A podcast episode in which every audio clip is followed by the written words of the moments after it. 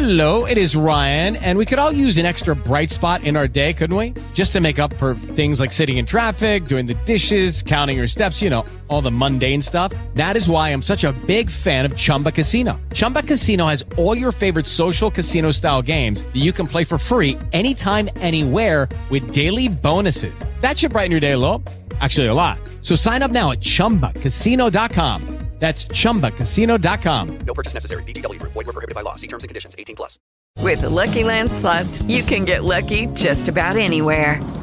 This is your captain speaking. Uh, we've got clear runway and the weather's fine, but we're just going to circle up here a while and uh, get lucky. No, no, nothing like that. It's just these cash prizes add up quick. So I suggest you sit back, keep your tray table upright, and start getting lucky.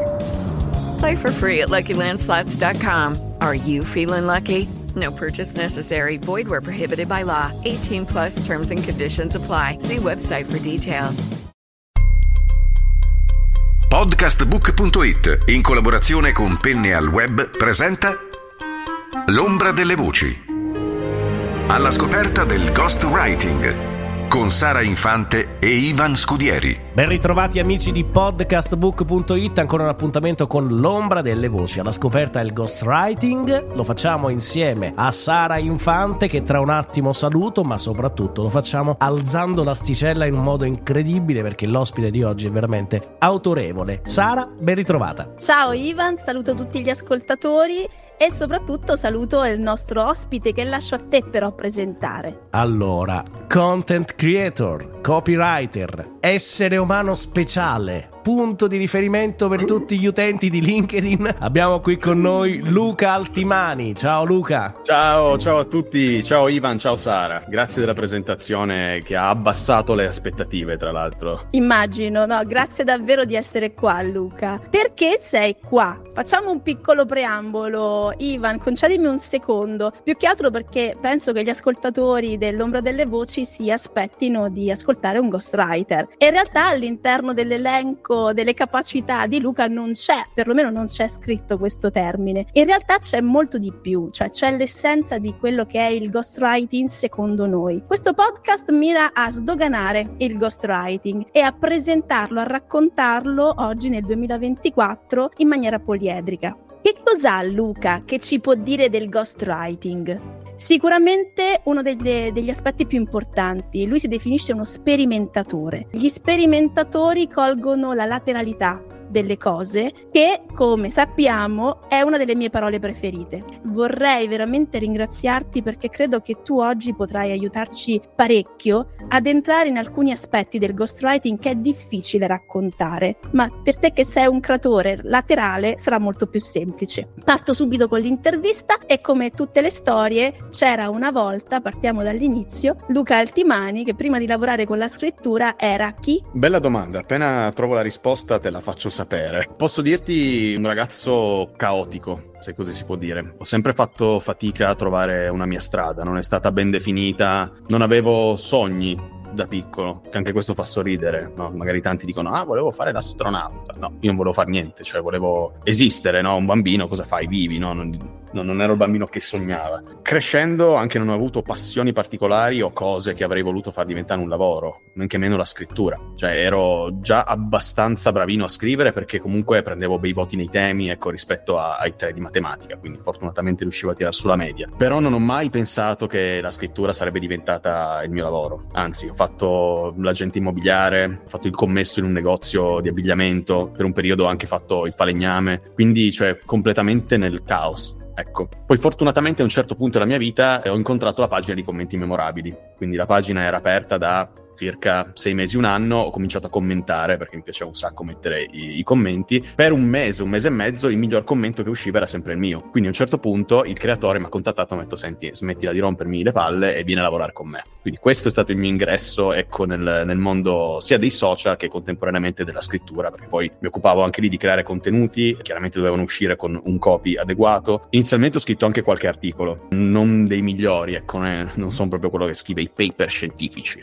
no? Quindi quindi fare molti articoli tipo un po' clickbait, quindi devo studiarmi anche delle tecniche per accalappiare l'attenzione delle persone. Con commenti memorabili poi a un certo punto è finita perché volevo fare qualcosa che fosse personale, quindi ero stufo che tutto quello che usciva, tutta la creatività che avevo uscisse con il nome di commenti memorabili. Quindi ho detto sai che c'è, provo a lanciarmi da solo. È andata male, nel senso che non riuscivo a fare niente di concreto, quindi ho deciso di rimandare curriculum per farmi riassumere in un'azienda, diciamo, nel mondo digital, nel marketing. Non mi ha chiamato nessuno a fare il colloquio e quindi ho dovuto improvvisare su LinkedIn e trovare un'identità ecco, che mi permettesse di, di, di trovare lavoro, di, di, trovare opportunità. Quindi questa è un po' l'infarinatura ecco, della, della mia storia fino ad oggi. E oggi invece chi è Luca Altimani? Soprattutto che cosa rappresenta per te la scrittura? La scrittura rappresenta per me sicuramente il più grande sistema di espressione che ho oggi, soprattutto su LinkedIn. Cioè, fortunatamente ho tante emozioni dentro, ma anche tante parole per poterle esprimere. Cioè, trovo che la cosa peggiore sia quando hai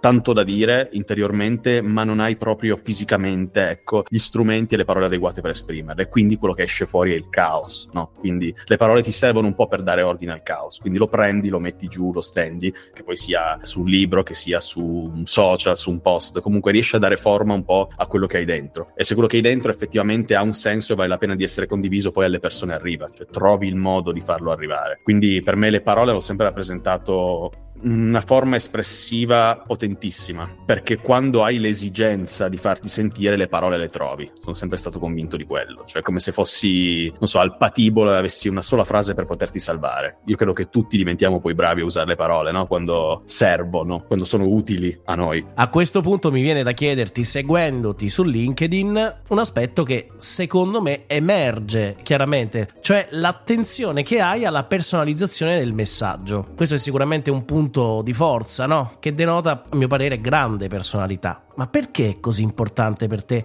restare fedele a te stesso? Perché rimanendo fedele a me stesso attraggo le opportunità che veramente sono mie. Nel senso, se sei te stesso nel mondo, così come se scrivi in una maniera unica, quindi che rappresenta solo te e nessun altro, farai automaticamente da filtro a tutto ciò che non ti appartiene. Quindi mettiamola anche come ricerca del lavoro, no? diventa passiva, cioè nel senso non è che io devo mandare curriculum, non devo stare a chiedere alle aziende di lavorare, ma le aziende hanno molto bene in testa come comunico. Quindi le aziende che sono più affini a me, sapendo esattamente cosa faccio, perché non metto filtri, non metto maschere, mi contatteranno. Quindi avvicinerai solamente persone, realtà che sono affini a te. Quindi per questo secondo me è molto importante personalizzare il messaggio. Più il messaggio è vago e meno personale, più ti circondi da X situazioni che magari con te non c'entrano niente. E magari poi ti ritrovi incastrato in aziende che dici ah ma non ne condivido i valori, ah ma non mi rappresentano. Eh, però tu sei il primo che devi condividere i tuoi valori, altrimenti come pretendi? Cioè se non ti dai tu dei valori te li daranno gli altri, no? C'è una frase del genere che diceva qualcuno di famoso a caso, che adesso non, non ricordo il termine. Però io credo molto in questo, cioè se siamo onesti con noi stessi, la nostra strada magari sarà più difficile a volte, ma sarà la nostra strada, quindi unica e senza troppi problemi di sorta. Ecco, il superfluo si autoelimina da solo. Noi naturalmente prima di stare qui ad intervistarti abbiamo parlato. Un'espressione che hai usato per presentare la tua attività è stata dare voce all'unicità, intendendo sia la tua che quella del cliente per cui curi la comunicazione. Ora, partendo dal presupposto che per me questa è una delle più significative definizioni di ghostwriting, allora ti chiedo cosa significa e dove si trova questa unicità? Allora, se parliamo di, di, di persone, di personal branding, io credo che tutti abbiamo un'unicità che anzi probabilmente è l'arma più efficace che abbiamo per distinguerci. Quindi se le competenze ce le possono avere tutti e magari tanti altri avranno più competenze di te e sono migliori di te chiaramente in qualcosa, tu sarai migliore di altri e così via. Ma quel qualcosa che ci rende unici è un'arma che abbiamo solo noi e che nessuno ci può portare via. Anzi, possiamo portarcela via solo noi da soli nel momento in cui decidiamo di metterla da parte per, per metterci nel branco, no? per, per, diventare dei fantasmi in mezzo alla, alla coltre di gente. Ecco. Nelle aziende la stessa cosa, cioè tante aziende che magari sembra che facciano la stessa cosa in realtà hanno valori diversi, hanno modi di parlare diversi, hanno persone diverse, in ogni azienda si respira un'aria diversa. Quindi quello da cogliere secondo me è proprio quello, cioè riuscire a trasformare ciò che senti dentro un'azienda in qualcosa che solo quell'azienda può rappresentare. Quindi anche se un'azienda eh,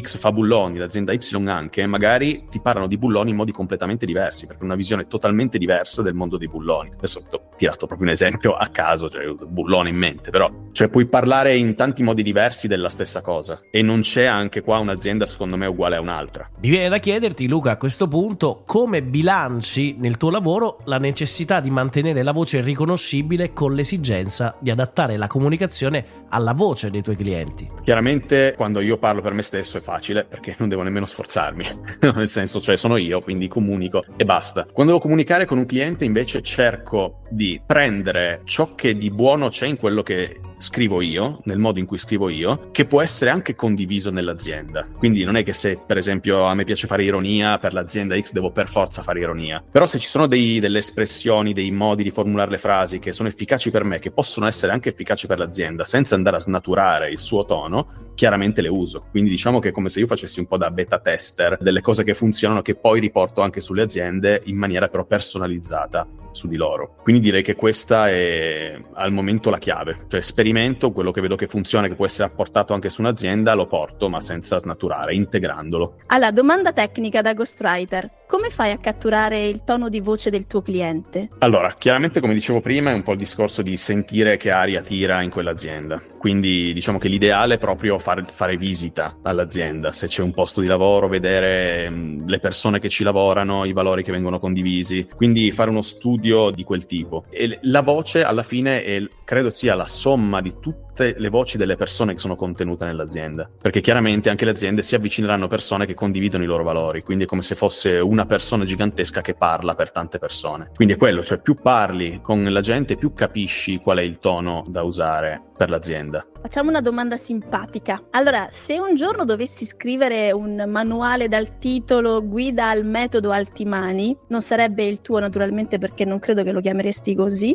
o non saresti Altimani? Magari una parodia di me stesso farei. Dai, bellissimo, potremmo proporla. Quali sarebbero i principi su cui si baserebbe questo metodo? Sarebbe un libro vuoto, credo. Solo la copertina. No, scherzi a parte, eh, allora sarebbe un libro che ha molto poco a che fare col marketing, credo, visto che comunque cioè, non, eh, non, ho studi pregressi nel mondo del marketing. Forse avrebbe molto più a che fare con l'empatia e la psicologia. Quindi io credo che, che per arrivare agli altri bisogna conoscere, conoscere gli altri. Quindi un minimo di psicologia, come funzionano gli altri, che cosa provano, capire cosa dargli per farli stare bene. Quindi proprio più veramente entrare in contatto con, uh, con le persone. Cioè se capisci le persone capisci anche come, come averci a che fare, cosa dargli e questo credo psicologia. Luca, mi viene da chiederti, considerando la tua esperienza, no, il riscontro che ottieni quotidianamente, quali consigli daresti a chi vuole intraprendere una carriera simile nel campo del content marketing e della comunicazione? Allora, sicuramente iniziare a creare contenuti per se stessi, quindi cominciare a diventare da spettatori passivi, magari su LinkedIn, che quindi usufruiscono solo dei contenuti altrui, ma cioè passare in creatori, quindi cominciare magari eh, timidamente con cose non fatte benissimo chiaramente perché non si parte mai al top della performance, ma cominciare a creare contenuti e trovare proprio il proprio modo di esprimersi, cioè prima ancora di pensare, ah magari posso dare una mano all'azienda, cioè non puoi definirti come un comunicatore se tu prima di tutto non sai comunicare per te stesso. Quindi comincia tu a imparare a comunicare ad arrivare alle persone. Poi questa cosa qua la puoi integrare, la puoi portare come valore aggiunto all'azienda. Quindi sporcati le mani su LinkedIn, non avere troppa paura del giudizio degli altri, perché trovo che questa sia una grande barriera, soprattutto su LinkedIn. Mentre sugli altri social ci si esprime con molta più facilità, su LinkedIn c'è sempre quest'ombra che legge dico, ah, verrò giudicato, la mia carriera. E voglio dire, ma che, che cazzo di carriera parli? Cioè, lavori da due giorni, che carriera è? Anzi, è il momento giusto per provare a trovare una tua strada un buttati, sperimenta chiaramente con un filone di base che è quello del buon senso, quindi non mettete a bestemmia su LinkedIn, non c'è. penso che siano regole che non vanno manco ricordate, però è cioè, sperimentare in prima persona e trovare il proprio modo di comunicare, che magari non è quello, cioè magari qualcuno all'esterno vede come comunico e dice ah cavolo, anche a me piacerebbe fare ironia, ma se non è tua propria questa cosa qua, non usarla forzatamente di nuovo perché snaturi te stesso, quindi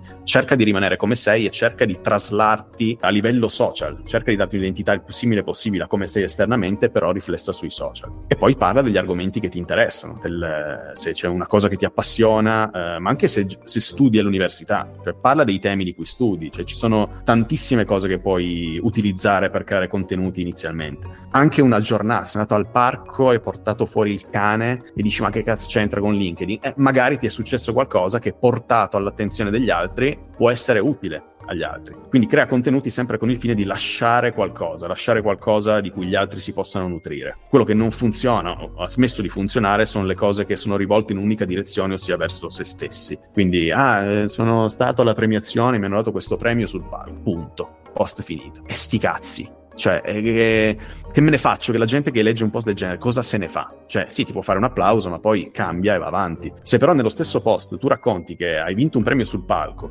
ma racconti anche il percorso e dai anche, per esempio, qualche consiglio agli altri, parli delle sfide, dei momenti in cui hai sofferto, cioè lascia qualcosa di cui gli altri si possano nutrire, perché questo è lo scambio dei social, no? Non puoi pretendere di ricevere attenzioni se tu prima di tutto non dai. Quindi impara a dare, impara a dare con il tuo stile. Un altro argomento molto presente ultimamente su LinkedIn ma perché è entrato a gamba tesa proprio nel mondo del lavoro, è l'intelligenza artificiale generativa. E allora ti chiedo, qual è il tuo rapporto con quella? Al momento nullo, cioè non utilizzo né ChatGPT né Midjourney per esempio per creare immagini, al momento non utilizzo niente. Il mio socio crea le immagini con Midjourney, quindi quando lavoriamo sui clienti spesso lui genera delle immagini. Io al momento non, eh, non me ne sono preoccupato, cioè faccio ancora tutto in maniera artigianale, un po' pigrizia, chiaramente, perché non sono. non mi appassiona il nuovo lo so che è controtendenza no, rispetto a questa figura che deve essere perennemente curiosa. Io no, cioè, meno novità eh, ci sono nella mia vita e più sono contento, no? sono conservatore di ciò che ho.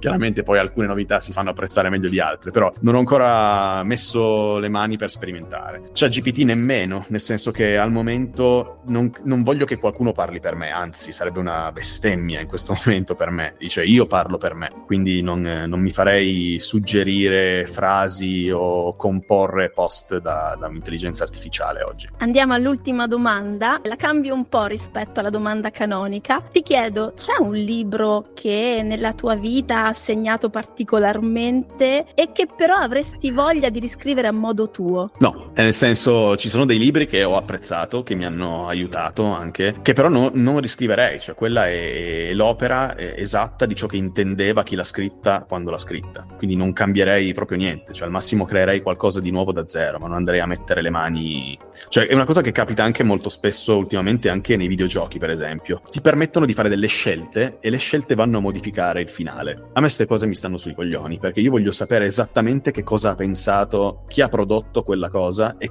come pensava anche il finale. Quindi non sono per le... il cambiare le cose in corsa, per i finali aperti, cioè io voglio capire l'autore esattamente che cosa mi voleva raccontare. Poi io ci darò al massimo una mia interpretazione. Mi è piaciuto, non mi è piaciuto, ma non voglio io essere essere l'artefice dell'opera di qualcun altro. Voglio poterla apprezzare, ma non volerla cambiare. Quindi anche con i libri la stessa cosa. No, non, non c'è un libro che riscriverei, che mi è piaciuto e che riscriverei. Se mi è piaciuto lo lascio così. Ma anche se non mi è piaciuto, lo lascerei così. Se vuoi che ti dico il nome di un libro, a questo punto che non cambierei ma mi è piaciuto, si chiama, mi sembra, 12 regole per la vita di Jordan Peterson. Credo che sia un libro davvero, davvero utile per la crescita personale, non scontato, non con le solite menate, svegliate alle 5, ste puttanate qua che non servono a nessuno. Quindi credo che mh, oggi soprattutto, che comunque siamo generazioni un po' smarrite, no? senza più guide ben precise, in balia un po' del personaggio social di turno che ci dia dei valori che non abbiamo, quel libro è molto utile ecco, per crearsi anche proprio una propria identità. Quanto è stata bella e interessante questa puntata, devo assolutamente ringraziarti caro Luca Altimani per essere stato con noi e per aver valorizzato questo podcast. Grazie. Grazie mille a te, Ivan. Spero che sia servito e che qualcuno possa aver preso qualche briciola da quello che ho detto che possa essere utile. Ne sono assolutamente certo. Ti lascio salutare anche da Sara. Luca, io ti ringrazio profondamente prima di tutto per il rispetto che hai trasmesso all'interno di questa intervista nei confronti anche non solo della scrittura ma anche di chi ci lavora. Sicuramente chi ha ascoltato ha, lo avrà carpito. E poi per la tua estrema disponibilità, la semplicità con cui si è verificato questo, questo incontro. Ti ringrazio tantissimo e sicuramente quando la riascolterai anche tu scoprirai il tesoro che ci hai lasciato. Tanto avremo modo anche Ivan di, di riprenderlo nelle prossime puntate. Grazie ancora Luca, davvero. Grazie mille a te Sara, è stato un piacere. E niente niente, a questo punto Ivan, io saluto te e saluto tutti gli ascoltatori. Alla prossima! Grazie a te Sara e grazie anche a Luca Altimani, content creator e copywriter che ha partecipato all'ombra delle voci. Podcastbook.it in collaborazione con Penne al Web ha presentato L'ombra delle voci. Alla scoperta del ghostwriting con Sara Infante e Ivan Scudieri.